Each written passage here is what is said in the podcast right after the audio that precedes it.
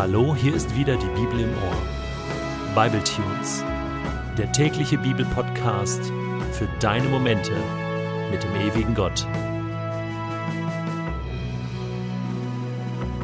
Der heutige Bibletune steht in Exodus 1, die Verse 6 bis 22 und wird gelesen aus der Hoffnung für alle.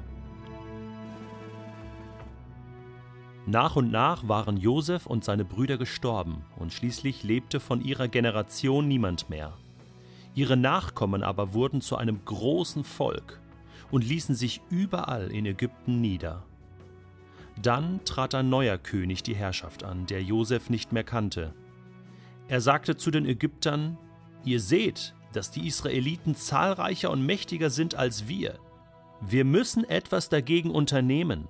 Denn wenn dieses Volk weiter wächst, laufen sie im Krieg womöglich zu unseren Feinden über, kämpfen gegen uns und bringen dann das Land in ihre Gewalt. So zwang man die Israeliten zur Sklavenarbeit und setzte Aufseher über sie ein. Sie mussten für den Pharao die Vorstädte Pithom und Ramses bauen. Doch je mehr die Israeliten unterdrückt wurden, desto zahlreicher wurden sie. Sie breiteten sich im ganzen Land aus, so dass die Ägypter Angst bekamen. Darum zwangen sie die Israeliten erbarmungslos zu harter Arbeit und machten ihnen das Leben schwer. Sie mussten aus Lehm Ziegel herstellen und auf den Feldern arbeiten.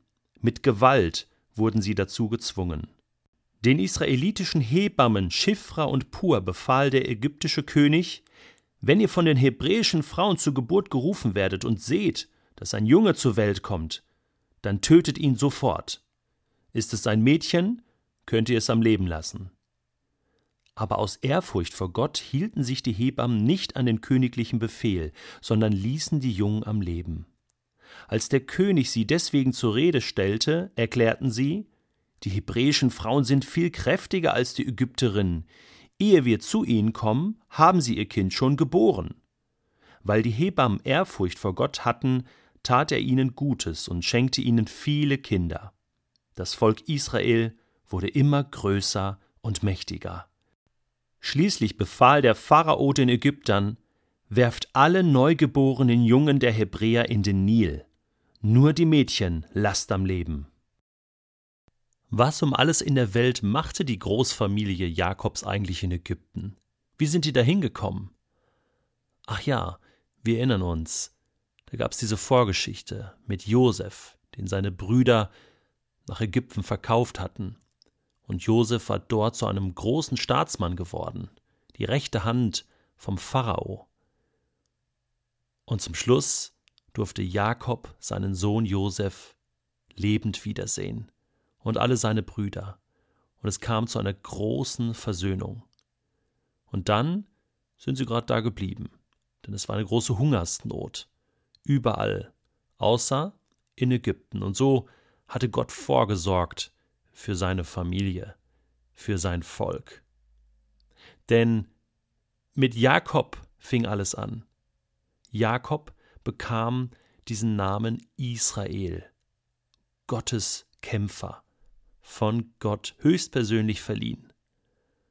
Und nun war diese Großfamilie Jakobs, ungefähr 70 Personen, in Ägypten sesshaft geworden.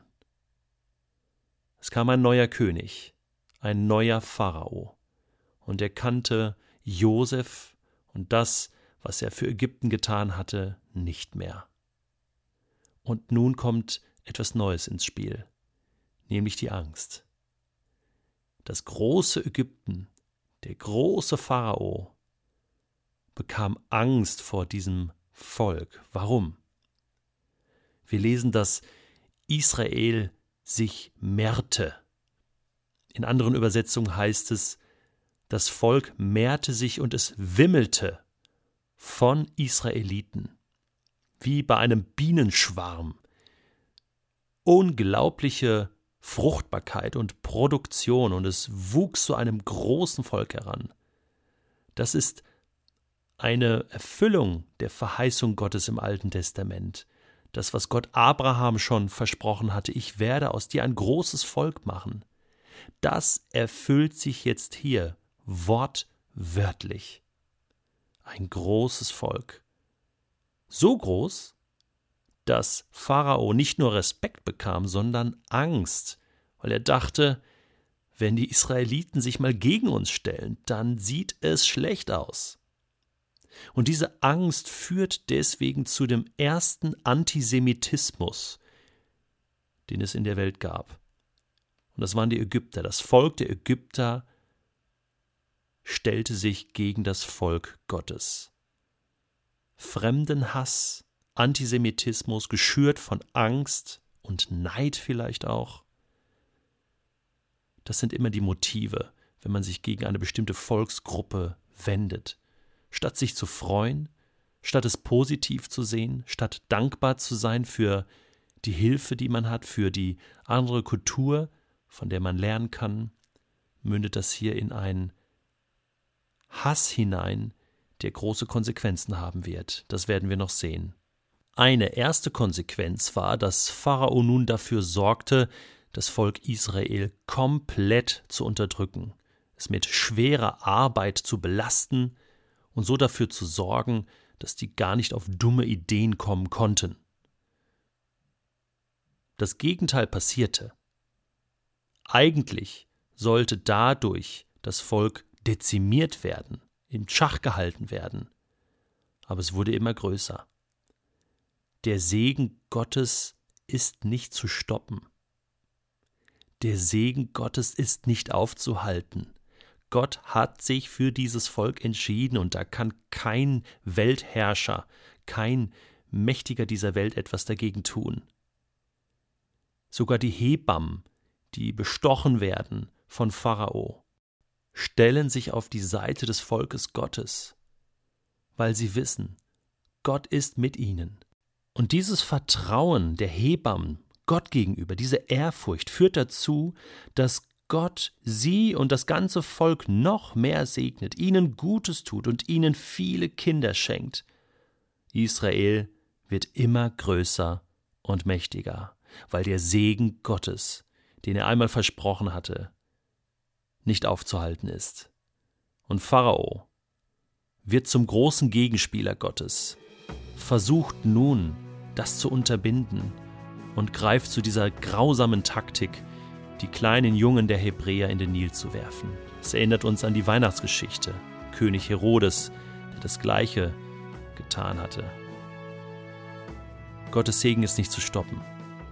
Gott hat sich einmal für Israel entschieden für mich ist das ein starker Gedanke hier aus Kapitel 1. Wenn Gott sich entschieden hat, dich zu segnen, mich zu segnen, für uns zu sein, und das ist er. Gott ist auf unserer Seite. Das Neue Testament sagt uns, dass Gott uns liebt, dass Gott sich einmal dazu entschieden hat, alles für uns zu geben, sogar seinen eigenen Sohn. Und diese Entscheidung ist nicht mehr rückgängig zu machen. Gottes Segen für dich und mich ist nicht mehr aufzuhalten.